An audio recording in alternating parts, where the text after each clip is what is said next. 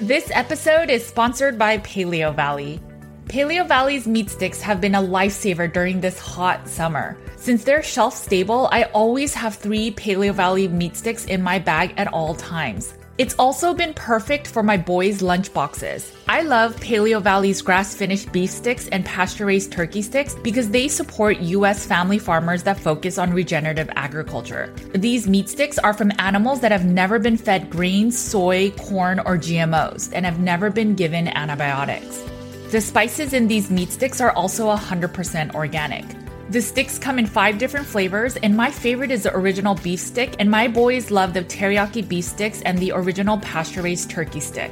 Paleo Valley's meat sticks are a perfect snack and frankly a great value without skimping on quality. Each stick is about $2 with our discount code, and it comes in a 10 pack bag. Make sure to support this podcast and head over to paleovalley.com slash CATG and use code CATG to get 15% off your first order. Thanks for listening and supporting the Cutting Against the Grain podcast.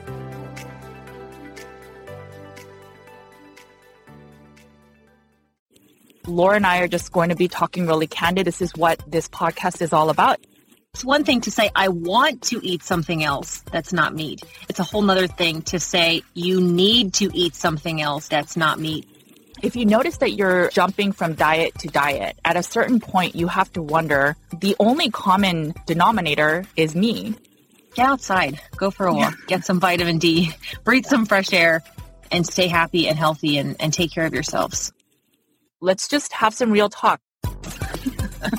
Welcome to the Cutting Against the Grain podcast. Welcome back to the Cutting Against the Grain podcast. My name is Laura Spath, and I am joined by my friend and co host, Judy Cho. And we were kind of discussing what we wanted to talk about. So I posed the question to my locals community and just kind of said, you know, what are some topics that you'd like to have us talk about lately? Um, so we got some good ideas for future episodes. But one of the questions that we wanted to address today, and we've actually been meaning to get into a recap on hormones we did an episode on hormones maybe a year ago now. First of all, can you believe we've been doing yeah. this podcast that long? This is like episode 70 something. I think we started April. Yeah, it's been like a year and a half now. Right? This is crazy. We have to do like some big party or maybe we'll do a gathering for 100 episodes or something. Yeah, I think it's a That'd good idea. Fun. Um, so we did an episode on hormones a while ago, but because it's been so long, I think we wanted to revisit it. The question in, in, that I got in locals um, was somebody said, wondering if you have talked about how carnivore has ever helped with libido, sexual health in women. I know that's sort of a personal subject, but it's definitely an important one. Um, you know, we don't mind getting a little personal around here. I think so. We want to talk about hormones in general. Maybe, I mean, probably obviously more for women just because of the fact that we are women. Um, when my husband Chris joined us a few weeks ago on that episode when we were talking about the differences of men and women, um, Chris talked a lot about his the differences in his hormones as a man since being um, carnivore, and then also as a side note too, before we get into it, um, Danny Vega posted a video, a clip from an interview that he did this week, just talking about like um, men and erections and hormone health and like what that is an indicator for and, and kind of how that is a measurement of your health. So I thought that was a really important video. If you go on Instagram and check out Danny Vega, you can see kind of like a men's hormone erection discussion. Judy and I are not real experts on that one. um, and so we we do want to talk about hormones, thyroid. I will try to be as mature as possible. Um, since I got the word erections out of the way already, I think we're good to go moving forward, keeping the professionalism. Yeah. And I, I want to just take this a step back to really understand how the entire hormone function in our bodies work. And it's really what we call the endocrine system. And that's all things related to hormone health. And in that whole system, it includes your thyroid and it includes your adrenals and it even includes a little bit of your gut function. And that, like, your endocrine system uh-huh. has to do with stress. Like, I always hear people talking about their endocrine system when they're talking about dealing with yeah. a lot of stress. Is that kind of the same thing? Yeah. So, your endocrine system includes your adrenals. And that's why there's all that adrenal fatigue or adrenal imbalances or my cortisol shot. And that's why I don't have energy. And a lot of the information out there is correct, but it's very piecemeal. So people think when I think of my energy levels or my adrenal function, I don't think about thyroid, but they're all intertwined. And that's where I think it's so important to talk about the entire endocrine system because it even impacts your blood sugar and your blood sugar imbalance. And I honestly think that our diet is what really impacts our entire endocrine system. And so I'd like to sort of give an explanation as to what the endocrine cascade is. And before you do that, can I ask you a really stupid question? I hear people talk about like adrenal fatigue and adrenals and endocrine and all these different things, but like what exactly are your adrenals? what do they do? Like they're different than your thyroid, yeah. but they're all kind of connected. So yes. what does your adrenals do? And like, is it an actual thing or like a location in your body? Does that sound stupid? Like your yes. thyroid is like an actual lump. Like what's the adrenals? So it's a gland. Okay. So and the gland produces hormones. And so it's part of the what I like to just say is instead of all the nuances of what does the thyroid do, what does the um, adrenal glands do, and what does um, even the sex organs do, it, the really important thing is think of it all as this orchestra. And, and then there's a conductor that sort of manages okay so um, adrenals i need you to release your cortisol the cortisol hormone or uh, thyroid i need you to release certain thyroid hormones. And there's different parts of the body that will release certain hormones. And that's why we have, for example, our parathyroid hormone that releases or signals some of the release of the thyroid. And the reason why we talk about adrenals so much in the uh, gland itself is because the adrenals are really big in releasing cortisol. Does that make sense? So yeah, and cortisol is like deals with your stress hormones and stuff. So yes, I love a good analogy. So I love the orchestra uh, conductor mentality. And so if your diet's out of whack, if you're unhealthy and you're having these adrenal issues, it's like that conductor is drunk and he's just like throwing people up and down in the wrong direction, and you're too loud and like he's kind of all over the place and he's not conducting properly for everything to sound pleasant or for you to be healthy. Is that accurate? Um, well, there's some, so there's a lot of things. So it could be that the conductor's imbalance, and usually the conductor is probably your thyroid. So that's one of the main conductors, but it can also be that the individual areas are just overly taxed. So the obviously our adrenals overly producing cortisol can cause an impact. And so even if the conductor is in good shape and saying, Hey, adrenals release cortisol, if cortisol is being inundated with yes, it's supposed to manage stress, but it's also the second lever that's used when you have blood sugar imbalances. So imagine you're constantly eating a ton of sugar and your blood sugar is imbalanced, you're almost type 2 diabetic. And so the way that your body's balancing that blood sugar is using an emergency service as cortisol. So now cortisol can't do the everything else it's supposed to be doing like managing your stressors or giving some of the cholesterol raw materials to then support your um, your sex hormones. So it's that every single person or individual thing in your endocrine system needs to function well so that everything is in harmony and and in synchrony if that makes sense. Yeah, absolutely. That that helps a lot. What I really want to drive home with this whole endocrine system is our bodies really, really need to make sure that our blood sugar is super, super balanced. Our blood sugar has five liters of blood at any given time in our bodies. And the difference between somebody that's has normal blood sugar at 80 milligrams per deciliter versus someone that's diabetic, which is 120 milligrams per deciliter, that's a 40 milligram per deciliter gap. And you're talking about a, the measuring that is like if I poked my finger right now and the yes. number that I get, that's the 80 and the 120 that you're talking about. Yes. And that get difference of the 40 milligrams per deciliter is less than a quarter teaspoon of sugar in your blood. That's the difference. That's how small it is. And when our bodies start becoming dysregulated with our blood sugar balance, at first it's insulin that's trying to balance our blood sugar. But when we, for example, are sleeping and we haven't eaten in a while, but throughout the day, we're just grazing all day long and our insulin's just really wonky. When we go to sleep, and then all of a sudden we wake up in the middle of the night wide awake and then we can't go back to bed, it's usually because we released a little bit of cortisol. And that happens because our blood sugar starts dropping super low. And our brain is basically um, telling our adrenals, oh no, release cortisol because this person's blood sugar is dropping and they're going to die. And so cortisol gets released to increase our blood sugar levels. And, but cortisol is normally used to like run away from an animal. And so that's where our endocrine system when we keep eating high carb and constantly tapping on our blood sugar balance and then insulin and then having the emergency of cortisol to be constantly used, then our entire endocrine system starts malfunctioning. And I think too, your body doesn't realize it's going to react in the same way whether you're eating organic raw honey from your local farmer, whether yes. you're eating fruit picked from a special local tree, or whether you're eating actual cane sugar, or whether you're eating Twizzlers that are made with high fructose corn syrup. Like your body, it's sugar. Like sugar is sugar in the way that it's impacting you um, yes. and your body.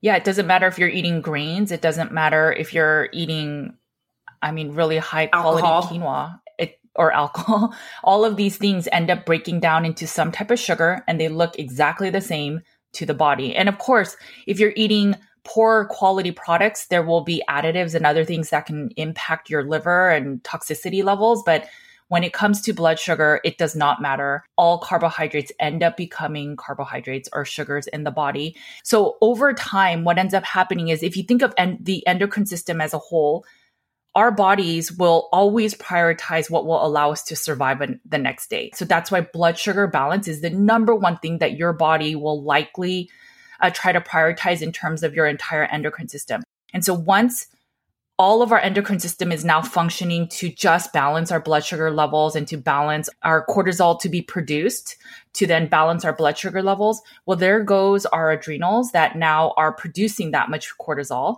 From there, it uh, impacts your pituitary and your thyroid and then your sex hormones. So that's where all of this is like a cascading event. Think about a waterfall. The top of the waterfall is that blood sugar imbalance. And then it's your adrenals that, that are producing the cortisol. And then from all there, when you don't have any more raw substrates of maybe you're not eating enough fat for the cholesterol, which produces all of these things I'm mentioning, or it's that you're using everything to produce the cortisol to, to help the blood sugar balance, well, then there's not much left for your thyroid and your sex hormones, and your body will make the best decision that'll allow you to survive today. And your body doesn't care if you have no more hair, it doesn't care if you're cold, doesn't care if you can't make a baby, because those things are not required for you to survive today. Yeah, and I think that's what those are good indicators. I mean, you know, sometimes we rely everything based on blood work, but we know that with carnivore, like sometimes blood work isn't necessarily a, a one for one. Like it's not the same correlation as if you're eating a standard diet. And so, right. you know, there are a lot of other things that these signs that Judy just mentioned, right? Like if you have good hair health, that means that your hormones are probably doing well. If you're having, if you're a woman and you're having regular cycles, um, or if you're not having big mood swings, those types of things are a sign of regular hormone health, um, proper sleep, energy. You know, those are things that are going to be good indicators, along with, you know, knowing what your blood work is can be helpful. But even right. without testing for that blood work, there's a lot of things that can indicate whether or not you have good hormone health. Right. And the way that the nutrition becomes so important is not just, okay, well, the answer then is I just need to stop eating all this sugar and then my blood sugar will be balanced. But that's not entirely true itself. So, one, if you undereat, you're likely going to have um, sleep issues. And then if you have sleep issues, there's so many studies that show that you start with higher blood sugar in the morning and then higher outputs of cortisol needs. And so that gets impacted. But if you think about every single thing that we do in our bodies, it requires raw nutrients. So it it's a cost to make cortisol. I know that the adrenals, for example, love salt. They love B vitamins. There's a slew of other things that they need, and they need a lot of minerals.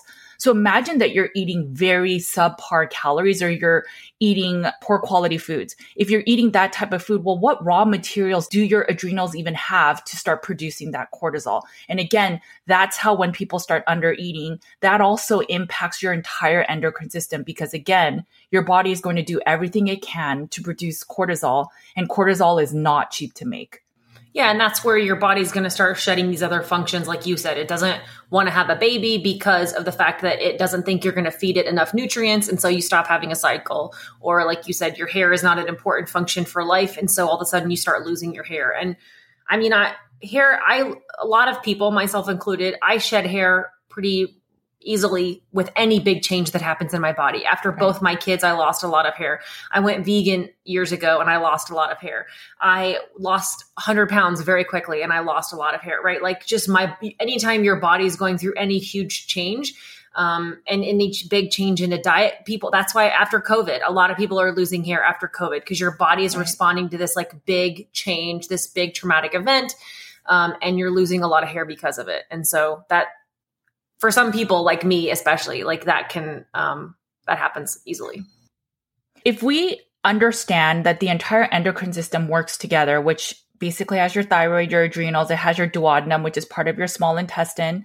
And so we want all of these parts to own their parts and do their parts well. But on top of that, we need to make sure that we're eating the right foods and the right amounts in order to ensure that we're giving them the raw materials, then produce the sex hormones, the thyroid um, hormones, and then even our gut function to be well. So I'd like to talk about how, I guess, how some of the why carnivore will improve your hormone function and even thyroid function, even though there's a lot of noise out there that says that it doesn't. And then also how, what certain nutrients, I guess, we do need in terms of um, this whole entire end- endocrine system to thrive. Yeah, great. That's good. I think that's part of the okay. question. And then also just like somewhere in here too, explaining like what does this like the whole system is what we're talking about and then i want to break down like right. your sex hormones specifically because i do think like not only as we age as our bodies go through big changes as our diets going through a big change as our digestive system goes through a big change like desire and interest and hormone levels for sex all can be very much impacted by that I talk about steroid hormones a lot, and that's really where all of the sex hormones are. Um, all steroid hormones are produced through cholesterol. There's some amount of cholesterol that we do produce in our body, but if you think about our modern diet, our modern lifestyle, we are tapping into cortisol a lot more. And if we remember that cortisol is expensive, one way to produce cortisol is through our cholesterol. And the way that the steroid hormone function works is there's many different ways to produce from cholesterol, you would produce then you would produce DHEA, you would produce testosterone, est- estriol to then produce estrogen and progesterone. And there's all these, think about these arrows going every which way. But again, if we are stressed or if we're eating too much sugar or we're, our blood sugar is imbalanced or we're living a very stressed lifestyle or we're under eating or we're over exercising, all of these things require then more of us to tap into our cortisol to then release more blood sugar so that our blood sugar is stable. And so all of the routes that would normally go to maybe producing DHEA from our cholesterol, uh, producing our testosterone, our progesterone, estrogen, instead, all of it will get routed to again make cortisol. So the first thing is to make sure that you're eating sufficient fat, um, making sure that you're eating enough I guess, saturated fats to produce that cholesterol that would get then routed to all the different sex hormones, also to produce cortisol, but also to regulate our blood sugar to make sure that um, you are in a ketogenic state sometimes, but mostly that you're removing most of the carbs in your diet. And then those things will generally benefit our sex hormones. But the other things is also to make sure that you're eating enough. So if you're not eating enough, again, your blood sugar can get wonky, and that's where then you'll have to tap into your cortisol store. So you want to make sure that you're eating enough to ensure that you have enough nutrients for cortisol. And then the last thing is if you're overly fasting or you're overly exercising, those things also tap into cortisol. So you want to just make sure that you're doing things that will support your body and not doing it in excess. But how do I know if I'm eating enough is a question that we both get on a regular basis. Like, and I think the hard thing is, is there's not this set number for everybody. Like I can't just say, this is your height, this is your weight, this is how many calories you need to eat. And it doesn't even really come down to like, this is exactly how many calories that you need to eat because you can eating, be eating massive amounts of protein, but you're, but you're not eating enough fat. And so your body's not actually getting the well-rounded nutrients that you need, or you're eating so much fat that you're not eating enough protein. And calories wise, both of those people are eating adequate calories potentially but they're eating the imbalance of ratios and that makes it hard, right? So the Chris and I watched the TV show Alone, okay? And it's this show where they drop people off in this like extremely remote part of Canada literally alone they film this they film it themselves like selfie style which is be like my jam right and then they have to live on the land up to like 100 days and they're trying to see who can last the longest and it's snowing and all these miserable things and they have to hunt for food or whatever and the number one reason why people end up leaving a lot of times is that they can't get enough fat. I think it's so interesting. Like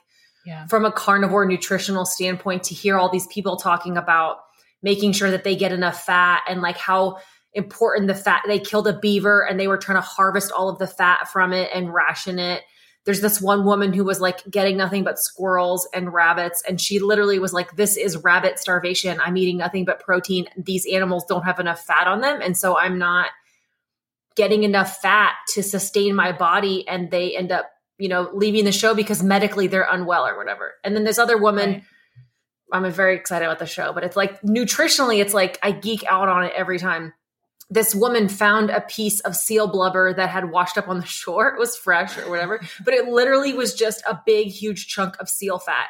And while that was great for her to live on, she also was like drinking fat as her only nutrients. And she's like, I don't have any protein.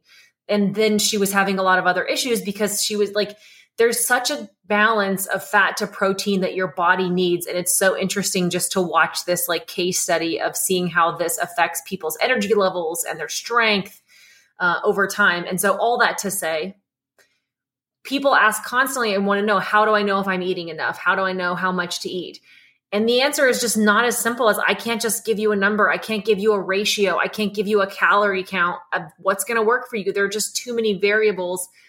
And I mean, I'd love to hear your thoughts on it too, but it just takes time being consistent with one thing for a while before you know, like, if it's working or not.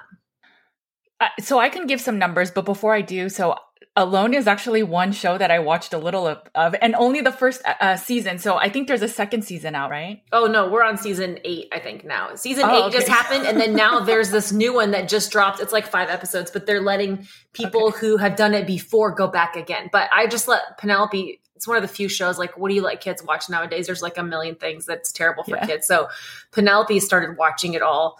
Um, and so we've kind of been going through all the seasons again now as a family. That's so cool. So there was one, oh, then I don't know what I watched, but Kevin was watching it and he's like, you have to watch this episode because I know you'll really like it. And I just remember the guy that won, he, I think he found a buffalo, but it was a really large animal. A musk And then he, oh, was it? Okay. It, they look like and, a big giant, like almost like a big moose or something. Yeah. Yes, yes. And he won because he knew how to ration every single part of that animal and save the fat and even the organs and even all the fat for his i think it was his gloves or something but it was yeah no they he, would like take the they take the fat sometimes and they like rub it into their hands. Yes yes and they take like a piece of gristle and they use it as floss. Like it's just so fascinating. Right. i love it. Yeah. and like you know people out there trying to live on berries and twigs and sticks and there's nobody that's vegetarian out there. Like they just they yeah. know what they have to have and like what your body needs to survive. It's so fascinating. No i loved it. I loved that episode specifically that i watched because they yeah it was very carnivore friendly and they knew so much about nutrition especially so he would save i remember specifically saving the bone marrow as this is like one of the last foods i need to ration because it's so nutrient dense and yeah. I just remember being so proud of him for saying these things on uh, national TV. But so in the research studies, they say that 0.4 grams per one pound of ideal weight is sufficient. As a carnivore, it is insufficient just because you're saying point. Sorry, not- I want to clarify 0.4 grams of protein, protein per pound of lean body mass or like ideal body weight, right? Yes. So if so a healthy if, weight for you, if I currently weigh 200 pounds, but a very healthy lean weight for me would be 150, then that would be my pounds of 150. You know, you're saying uh, 0.4 grams of protein per 150 pounds would be like an ideal healthy weight for me. Yes. So, okay. So let's just use really easy number. So yeah. if I weigh, if I'm supposed to be 100 pounds, I, th- I believe the dietary guidelines recommends about 40 grams of protein within a meat a day. Right. I think that's about half a pound of meat. It might be less than that, but it's way too sure. low. That's the answer. Okay. Spoiler. Yeah. That's way too low.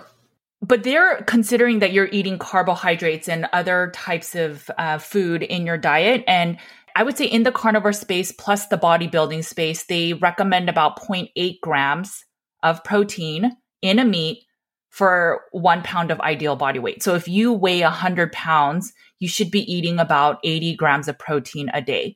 And most people, though, even of my clients, they eat about 0.8 grams of protein per ideal body weight to one gram per ideal of protein of per one pound of ideal body weight. So then a hundred pound person would be eating about 80 grams of protein to 100 grams of protein within a meat for their 100 pound body every day, every single day.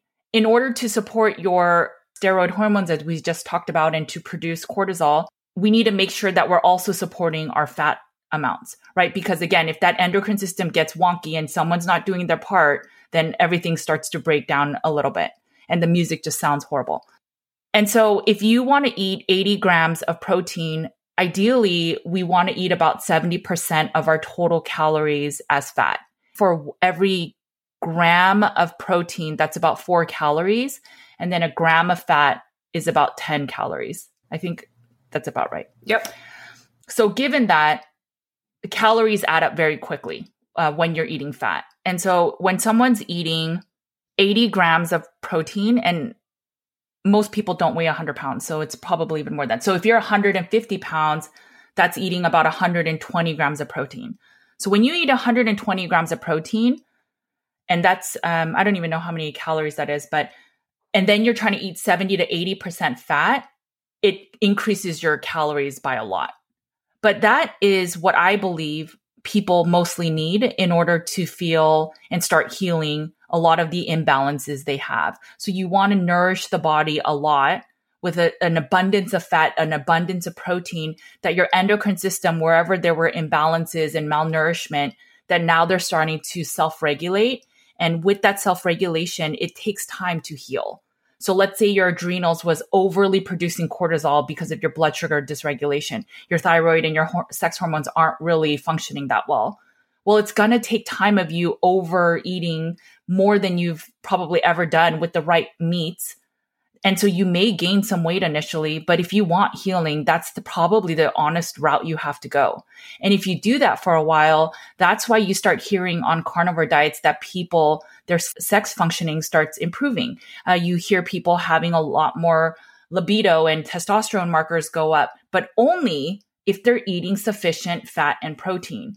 And I think that's where, if you think about a lot of the former carnivores that left and said carnivore ruined my thyroid, ruined my testosterone. If you think about all of those people that eat that way, I really think they were under eating the, the fat amounts to an incredible amount. And that is why they started feeling malnourished. And so they started noticing these unhealthy swings. And then when they started adding carbs, they started gaining a little bit of weight. And that's why I think they feel that they are better, but it's only for the short term. And I think a lot of them, you know, the specific ones I know, a, few were also over exercising as well. And I fell into this trap as well. We know I hate exercise, but also it's because I don't do anything in moderation.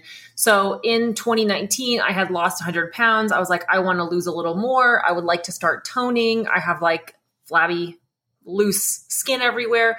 So maybe I'll start exercising. Well, I went down this path of I was still fasting quite a bit. I was, um, I could no longer eat. I was still doing OMAD, which was one meal a day, but I couldn't eat as much in one sitting as I used to when I had first started this diet. And I was like, oh, I can exercise. So I started taking these like super intense workouts like four or five days a week and doing these like hour long classes at the gym. And so all of those things, I lost like another 20 pounds. I gained a bunch of muscle. Come to find out, I looked back, I looked backwards. I was under eating. I was over exercising and I stopped having my cycle. I was losing a lot of hair at the time.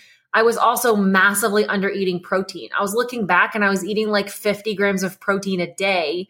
I was exercising like crazy for again this very short window. and I um, was still fasting too much and I just was not eating enough calories in a sitting. I was I looked back at some of my posts. I was eating like a pound of ribeye in a day and then doing these intense workouts and that was my only meal for the day. So under eating protein, under eating in general, over exercising, over fasting, you know, I lost all that weight. My hormones were completely tanked. And I will say this, every recommendation that was given to me on how to fix it was telling me to eat carbs. And that was my only fix could be. Like I needed to supplement with hormones and I needed to eat carbs. What's crazy to me is when I worked with my clients, I mean, there's I mean, I'm human too. So when when there's several people saying all over the internet that carnivore ruins your thyroid, there was a split second of me that got worried for my clients of am I sharing the wrong information?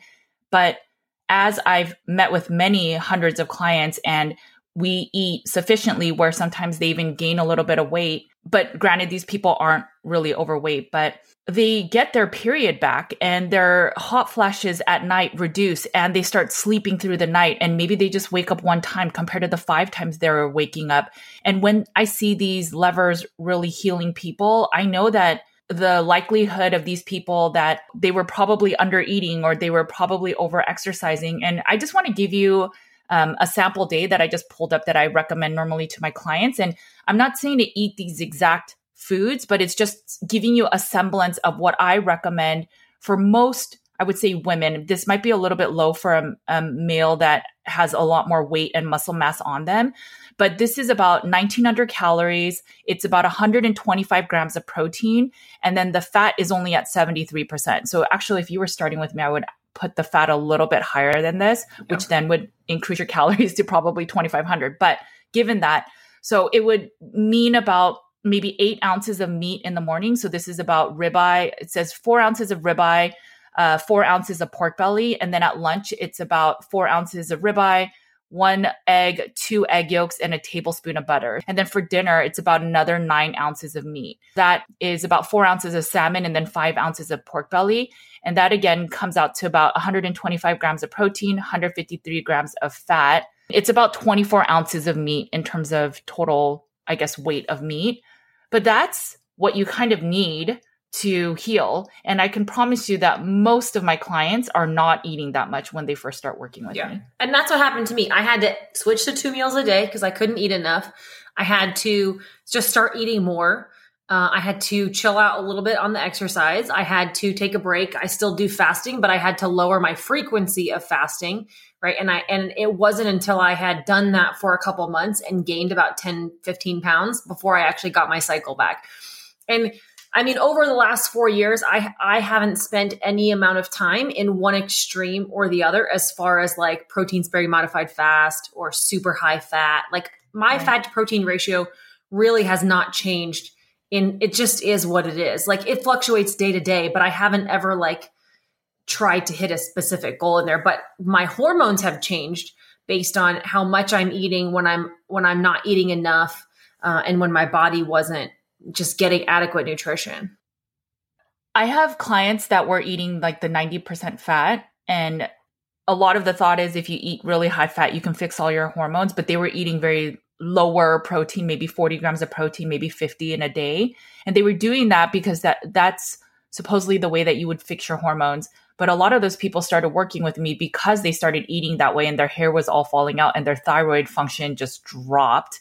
And this is a great segue to the nutrients we need for thyroid function. So remember, the thyroid is part of that endocrine system. It's going to get ignored if your cortisol is high, if you're not eating adequate fat and you're not supporting that entire process. A lot of our nutrition for thyroid is based on we need proteins to even produce the thyroid hormone. Uh, we need iron, iodine, tyrosine, zinc, and a lot of and selenium, vitamin E, and a lot of the B vitamins. So a lot of those are obviously covered in our meats, and we need selenium and zinc to convert T4 to T3, and then there's all these other things, but I think iodine is a big nutrient that's missed in thyroid function. And I've had a few clients where they were diagnosed hyperthyroid at a young age. They started taking iodine, and some of them have to reduce their thyroid medication the other thing is, I really think thyroid is the true marker of where you're going to see the improvement if you're eating the right way on a carnivore diet. So the thyroid will show if you're eating the right balance of fat and protein, and no one's going to have that right exact answer for you, especially it, with your medical history. But if your thyroid is, I guess, balanced, the markers look good because it needs a good blend of fat and protein in order to thrive and then assuming that you're getting some amount of iodine yeah. And I know too, when it comes to your sex hormones uh, and increasing those, one of the most, the biggest key factors of that is getting, you know, not having your sugar out of whack, not having your cortisol out of whack, getting adequate fat and protein are both crucial elements for your sex hormones and your libido. And also, another huge element of it is just frequency. Like, it's one of those things that if you don't do it often, you will lose the desire to do it. And it's a funny thing to say, but like, it's just like you know, when you cut out exercise from your life, you're like, how did I ever make time for this? Like, you're like, it's so hard to get back into the routine of going to the gym and going for a walk and doing those things. You have to schedule it maybe in the beginning and make time for it and plan for it because one way to increase your estrogen is to have more sex. Like having an orgasm is an estrogen boost in your body, and it's going to help regulate those hormones by having sex more often. Yeah, I, I think it's beyond just sex. That was that's the only clarification I yeah, was going to say. I mean, when you have an orgasm, you release oxytocin and you release all these other feel good hormones. And so for a lot of women, I mean, sometimes not all women orgasm and you have to figure a way to, I guess, if you want to say schedule it in, but you have to figure out how to once in a while orgasm because it will release certain hormones that are super beneficial for you. And I'll link to some studies um, in the notes. But it's super important not just that you have sex with your counterpart, but also that you are orgasming because it makes a difference in terms of the, I guess, the overall balance of that hormone. I, I think that if you have the sex drive and yes you're being consistent with that and then you are eating sufficient fat and protein you will show good thyroid function. And and then in terms of your hormones if you're you've been amenorrheic or you haven't been getting your period or it's uh, really just un- unstable you just don't know when you'll get it or if you're getting so many hot flashes the the reason why we get hot flashes as we age is that when when we get older and we no longer are going to have our menstrual cycle our ovaries give the handoff of producing hormones to our adrenals so imagine if our adrenals have been overly taxed now it's being asked also to take on one more mm-hmm. level mm. of producing hormones from our ovaries and so that's why people that transition is why people get the hot flashes because the adrenals are already inundated and now they're having to take on this extra role and they're just stressed out but if you had sufficiently eaten meat and fats as well as um, reduce the carbs and reduce your stress, then that transition to menopause should be very should be pretty seamless. And I know a lot of women talk about like losing their sex drive or losing that during menopause, or and maybe this would help to counter uh, to counter that. And if you're getting the adequate nutrition, if you're having those proper hormones health, then um, that might help keep your interest there and and keep your ability to be able to like be intimate at a higher level. Yeah. I mean, and this is a real talk. I, I know that it's hard to tell people, including myself, to say, you've been under eating your whole life. So now you may have to gain a little bit of weight to eat the proper levels and adequate amounts of nutrition so you can fix your hormones, so you can fix your thyroid. But you may be able to get off medication or any exogenous hormones. I'm not the biggest fan of taking exogenous sex hormones because there are risks with cancer. And I have a client that now has cancer and she's been taking 30 years of exogenous hormones. Is it a correlation? I don't know, but it's just that's the problem. There are no long term studies on what it means yeah. to be taking uh, exogenous hormones. Yes, there's just a risk of when it's not natural. What does that imply for us? And we just don't know. So I get it. I, I know that to say, well, you may have to gain and assuming that you're not obese, but you may have to gain 10 pounds, even though you're trying to lose weight, you may have to gain some weight in order to heal, or you may have to eat more than you're used to, even if you don't feel hungry to heal. And, and then you can start dialing into maybe you have days that you do alternate day fasting and you can actually do alternate day fasting as long as the days that you refeed is sufficient. But most people don't eat sufficiently when they're refeeding. And so then it exacerbates the thyroid and hormone issues. Yeah, I think that's it. I I know um, I see it time and time and time again that most women who are struggling with this way of eating or come here for some kind of healing, they're trying to lose weight, but they're also under eating. And especially women who are like my age, my mom's age, like anywhere in this range, they're probably dealing with hormones because we're all in this like place in our lives where we're finished having kids and we're like our bodies are kind of settling into everything and they are under eating. And they just say i'm not hungry. I can't eat anymore but they're eating under a thousand calories a day. And so now if you're eating all this fat but you're not getting any protein like you're going to end up with the same issues. But i will say if someone is thin but struggling with their hormones unfortunately the the realization that they have to gain weight is not worth it. and they would rather take a pill and fix their hormones than worry about gaining weight. But trust me, it is a very emotionally difficult thing for me personally to know that I am now heavier than I was at my thinnest and I have to stay this way because when I was at my thinnest, my hormones were not great and my sleep was terrible and my libido was terrible and my uh, I wasn't having a period like and my mood swings were terrible. Like all of these things were terrible, but I was I looked good or I don't know, I mean I was skinnier. I felt better in my clothes.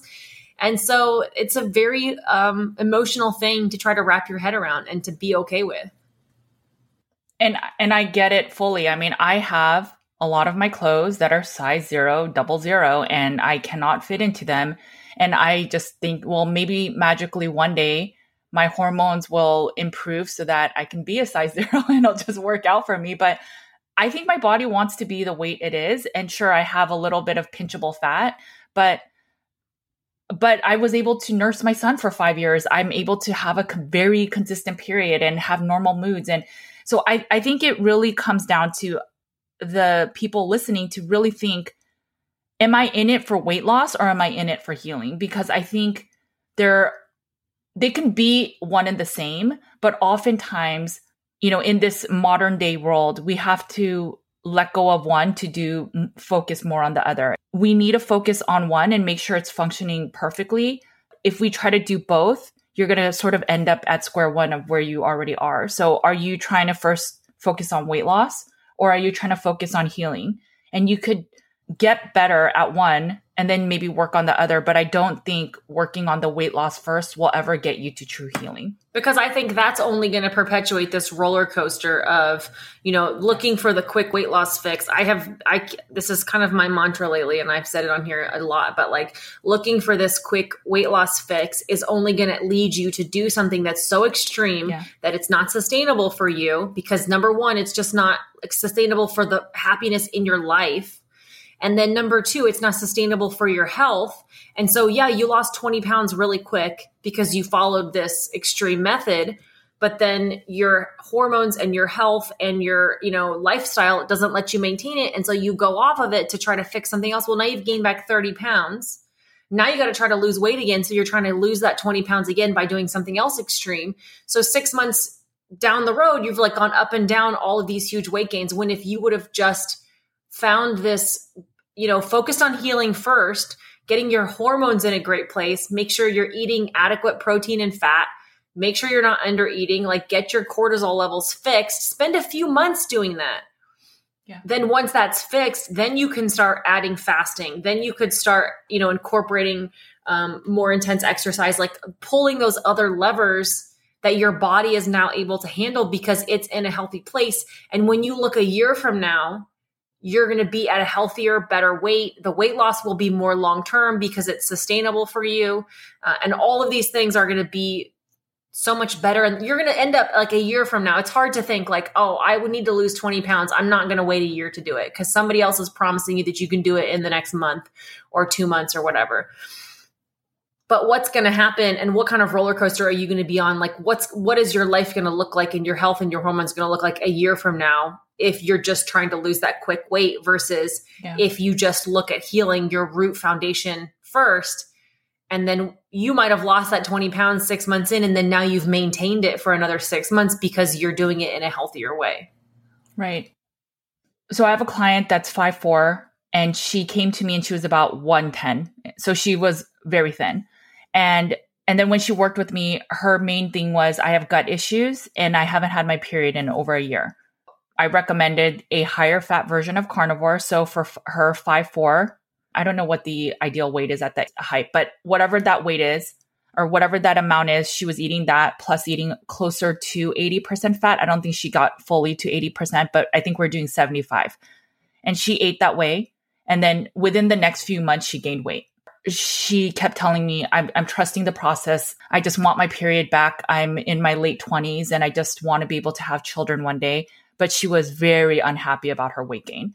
And fast forward a year, within that period, I think in, within a couple months, she got her period and then it became consistent. And then she had her period every single month. Her, her hair was growing and lots of other things. But she never got over the fact that she gained some of that weight. I think she gained probably 15 to 20 pounds. And it's still a decent weight, but for her, compared to right. where she was, she was very unhappy. I think it was about a year and a half, maybe two years later, she decided that she's going to add fruit back in. Her gut issues seemed a little bit better and and she was still consistent with her period. So I gave her the green light of okay, if you want to try it, that's fine she tried it and and then it reduced her appetite a little bit or i'm not entirely sure what exactly happened but but she started losing some of the weight. So i think she also reduced her fat with the added carbohydrates. Well fast forward a few months.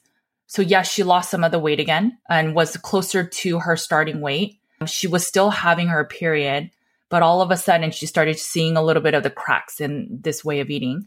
Within a couple months she got a flare in her gut issues. The, some of the gut issues that she had working with me, it all started coming back with this change in her diet. And I told her, you know what, we realized that you weren't ready to switch back to eating a more flexible diet. Um, you probably need a little bit more healing. And so begrudgingly, she still did it. She changed to eat carnivore or meat only and a higher fat version because her, she was in so much pain with her gut and it wasn't worth adding these fruits. And even the weight loss she had, it wasn't worth it compared to eating a way that she was symptom free. All this to say, sometimes we have to pick where we want to be. Is it health, but maybe we're not looking like a model, or it's that we try to look like a model, but then we're wondering why our thyroid, our sex hormones, and our energy is tanking. And it's just this hard conversation we have to have. And I know that I am in a place where I have a loving husband. And so if I have a little extra fat, maybe it's okay. And so that's why I can easily say this. So I get that. If I was 20, I don't know if I could be comfortably saying this. But we just have to know that for everything we do, there's consequences to it. And if we constantly undereat, unless you're willing to take um, exogenous sex hormones, and take thyroid medications for the rest of your life, there is an impact when you start under eating or eating the wrong foods or eating high carbohydrates or having high stress in your life.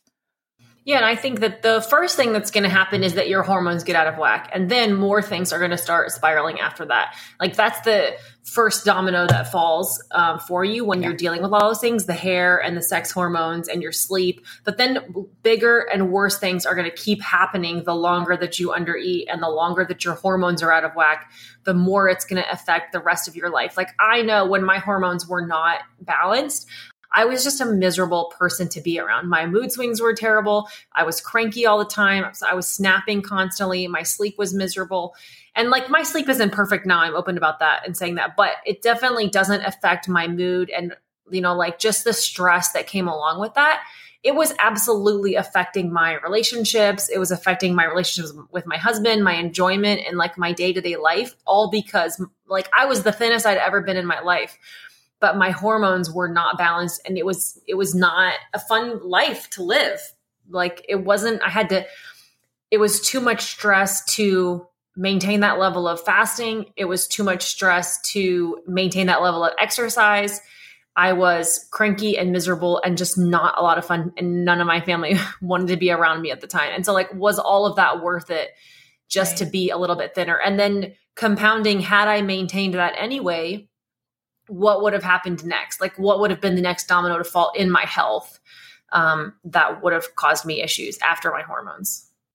Yeah, what's really interesting as I'm just thinking about random clients is that a lot of my clients that are very thin and very fit, they they tend to um, be on thyroid medication, and maybe it's because they've been under eating to be that fit, and or maybe they're just overworking out. I'm not entirely sure, but for everything with our diet and our health, I mean, it's just women are naturally supposed to have a little bit of fat because in the excess fat that we store, we carry some of our hormones. And so if you think about women and we are supposed to be the caretaker of children, I think God intended us to have a little bit of fat so that we can take care of our children. And that's why I think women live longer than men on a um, on a typical average. It's because we are supposed to be that person that takes care of ourselves and our our offspring. And maybe it's so, you know, our society is very wired to desire the things that are really hard to obtain. And for women, maybe that's why it's so we put such an importance of having this six pack body where it's so perfect, but I don't know if we were meant to look that way. Yeah, but what's so interesting is that I feel like in culture, like in society right now, mainstream is going the opposite direction where men are still expected to be fit and have six packs, but women are now like obesity is glorified and like plus size. Like if you go to like the American Eagle website, all of the men are shirtless and still have are are um six packs, but all the women are like you know plus size and i love mm-hmm. seeing like different clothes on different bodies but this like being you know glorifying obesity for women has gone the other direction but in the health space in the carnivore space in this diet world space we still are like you know driving to be thin thin thin versus i have great hormones i have great sex health i have great you know, um, skin health, like all of these things, there is a balance somewhere in the middle. Again, I hate these extremes of like, right. we don't have to be model thin, but we also don't have to like celebrate, um, and, you know, like encourage obesity and unhealthiness because I don't, this, this myth of like healthy at any size goes both ways. It goes to I can't be, I was not healthy at 263 pounds and I was not healthy at 140 pounds. And neither one of those extremes were good for me either. And there there has to be this balance of like you know be finding what is your healthy weight because that's not going to be the same for everybody. Yeah.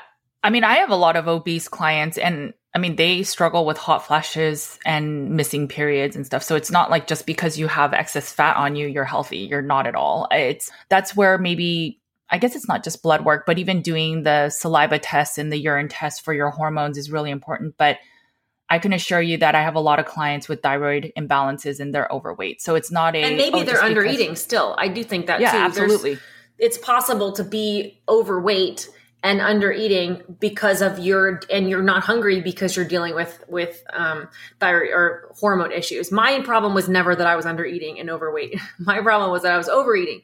But I do know it is an absolute thing where if you're under eating for too long, your core you know metabolism is going to slow down um, and your body's going to start shedding other things because you're just not giving it enough food over time. Yeah, I mean, a polycystic ovarian syndrome or PCOS, um, it's basically diabetes type 3 for the ovaries. And so if people have that and they're struggling to have babies it's not a that goes back to the endocrine system and having too high of blood sugar imbalances and then cortisol coming in and there's insulin resistance and all of that is now impacting the rest of your body. So if we can just if people leave with anything from this conversation, it's just what do we need to balance our endocrine system? How do we make our conductor happy?